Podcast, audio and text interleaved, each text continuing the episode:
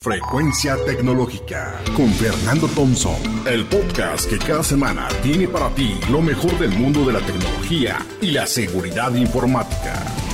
Frecuencia Tecnológica. Hola, ¿qué tal? Cápsula 14 de Frecuencia Tecnológica. Hemos hablado con anterioridad temas que te son bien útiles, por ejemplo, los primeros capítulos sobre ciberseguridad tips para que tu equipo, tus niños, tú, tu compañía estén seguros. También hemos hablado del tema que tiene que ver con transformación digital, cómo sacarle provecho en tus estudios, en tu negocio.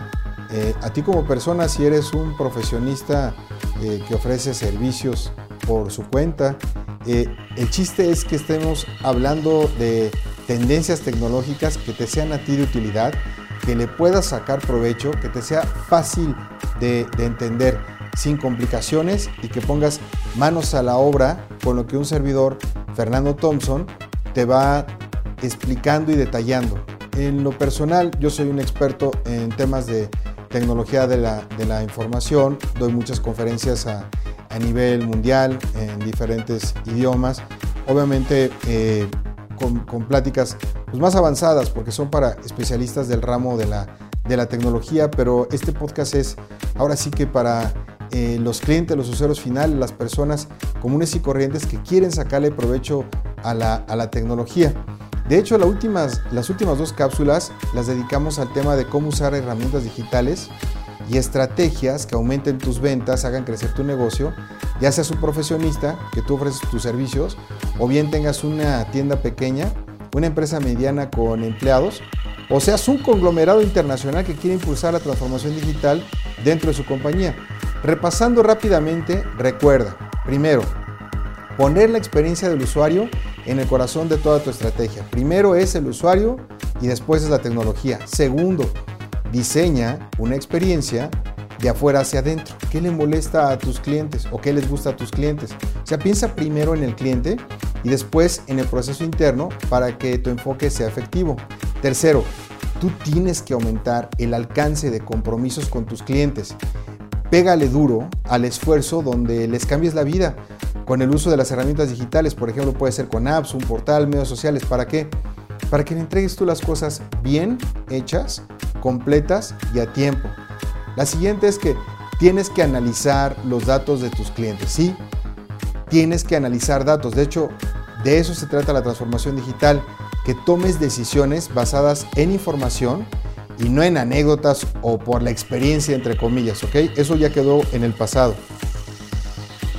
Tú tienes que mezclar las experiencias digitales con las del mundo real, como por ejemplo, cumplir cabalmente con tiempos de entrega o superar las expectativas, siendo más rápido de lo que tu cliente esperaba, o dando, por ejemplo, cupones para futuras compras, ¿ok? Y por último, tú te tienes que mantener innovando en todo momento. Facebook ya no es la red social de los jóvenes. Y ese es tu, si ese es tu mercado, por ejemplo, aquí yo lo que te recomendaría que tú vayas viendo, por ejemplo, la red social que les comentaba en alguna otra ocasión, TikTok con K. La innovación es un tema de nunca acabar. Siempre hay nuevas posibilidades de enamorar a nuestros clientes con nuestros productos o servicios para que siempre te sean leales. Así que, a ver, ¿por dónde empezar una estrategia digital, Fernando? Bien sencillo, miren. Un primer buen, buen paso, diría yo, es que empecemos con tus procesos internos y tenerlos documentados. Obviamente estás pensando en el deber ser, o sea, cómo mejorar lo que actualmente haces o no haces.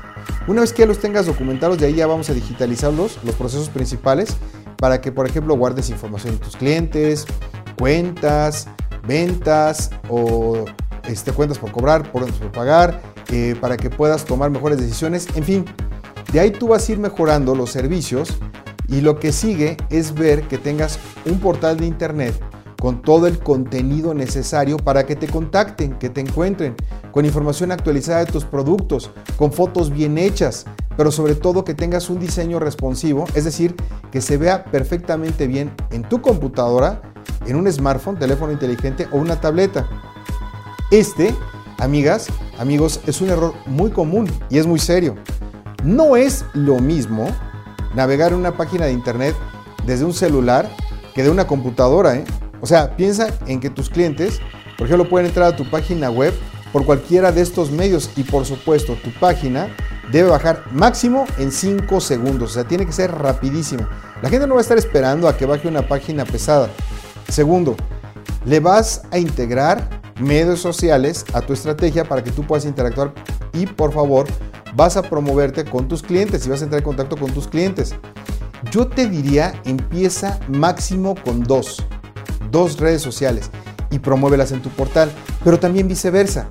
En tus medios sociales también promueve tu portal. Te doy un ejemplo. Si eres un contador, carpintero, abogado o plomero, entonces debes tener una red social como LinkedIn, porque esa es la red más eficiente para promover oficios y profesionistas.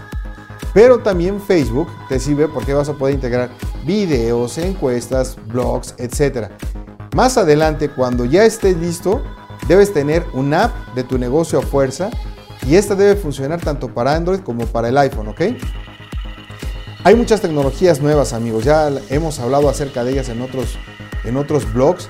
El Internet de las Cosas, Big Data, impresión en tercera dimensión, realidad virtual y realidad aumentada, el 5G, Machine Learning e inteligencia artificial. Y todas las podemos utilizar para sacarle más beneficios a la digitalización de nuestros negocios. Pero lo más importante de todo lo anterior es que tu objetivo sea mejores métodos, mejores procesos y mejor análisis de y para tu cliente, ¿ok? Lo más impresionante es que con todo lo que te he dicho, si tú puedes hacer estas tres cosas, mejorar métodos, mejorar procesos y analizar la información de tus clientes, vas a ser un verdadero maestro en transformación digital. Busca, por ejemplo, en Internet herramientas gratuitas o de bajo costo como CRMs, que son administradores de información de tus clientes, y ahí vas a guardar todos los datos para que los uses. Puedes poner, por ejemplo, la fecha de cumpleaños de tu cliente para enviarle una nota de recordatorio, o puedes guardar información de qué productos son los que les gustan o cuáles no les gustan para que tengas información de ellos y a la hora de que van a entrar, pues ya sepan. ¿A poco? Cuando vas a un restaurante, no te gusta que se acuerden de tu nombre, que te den la mesa donde te sentaste, que te ofrezcan una botella de vino que es la que te gusta. O sea, es padre porque al final de cuentas te sientes especial y bueno, para eso son esas herramientas. La siguiente se le conoce como un ERP y esto es básicamente una pieza de software que sirve para automatizar tu operación financiera, administrativa, compras, ¿ok? Tú puedes bajar esas herramientas de manera gratuita en internet una función bien básica, muy, muy, muy pequeñita, pero hay unas que no son tan caras y la verdad es que le puedes dar la vuelta a tu negocio con estas herramientas, ¿ok? Eh, tú podrías contratar un diseñador para que te haga el portal o también puedes encontrar en internet herramientas con las que tú misma, tú mismo, podrías, sin ser un experto, crear páginas profesionales, ¿ok? Construir tu propio portal de internet y que te quedaría padrísimo. Por favor, quítate las creencias de que la tecnología es complicada. Enfócate en resolver eh, cuáles son los cuellos de botella de la empresa y utiliza tecnología para resolverlos. Empieza, recuérdalo, documentando tus procesos para que metas en control tus operaciones. Esto te va a dar posibilidades de que mejores todo lo que hoy ya haces. Entonces recuerda, documenta tus procesos para que metas en control tu operación. La siguiente, Conste que te lo estoy diciendo muy, muy, muy, este, ¿cómo se llama? Muy para ti, nada más para mis seguidores de, de este podcast. Cópiale, o sea, considera si quieres copiarle a tus competidores lo que hoy están haciendo bien o en otras partes del mundo y haz exactamente lo mismo. No te rompas la cabeza, ¿ok? Yo te podría decir que esto ayudó a llegar a Apple a ocupar el lugar donde hoy, que hoy tiene, ¿eh? o sea, no te sientas culpable, ¿sale? Pero sí, sí hazlo. Y pues bueno, eso sí, la tecnología se mueve bien rápido y no puedes no aprovecharla, no puedes quedarte fuera del uso de la tecnología. O sea, toma ya acción, ponte en movimiento, repasa todo lo que hemos hablado en los últimos cuatro podcasts y si tienes dudas, búscame y espero que pueda ayudarte. No sé si pueda contestarte tan rápido como tú quieras, pero que te prometo que te contesto, te contesto. Hasta aquí la cápsula de tu servidor. Recuerda suscribirte a este podcast con el hashtag Frecuencia Tecnológica y aquí estamos para servirte cada miércoles. Nos escuchamos el próximo miércoles con la siguiente parte de la cápsula. Hasta luego, se despide Fernando Thompson. Esto fue Frecuencia Tecnológica.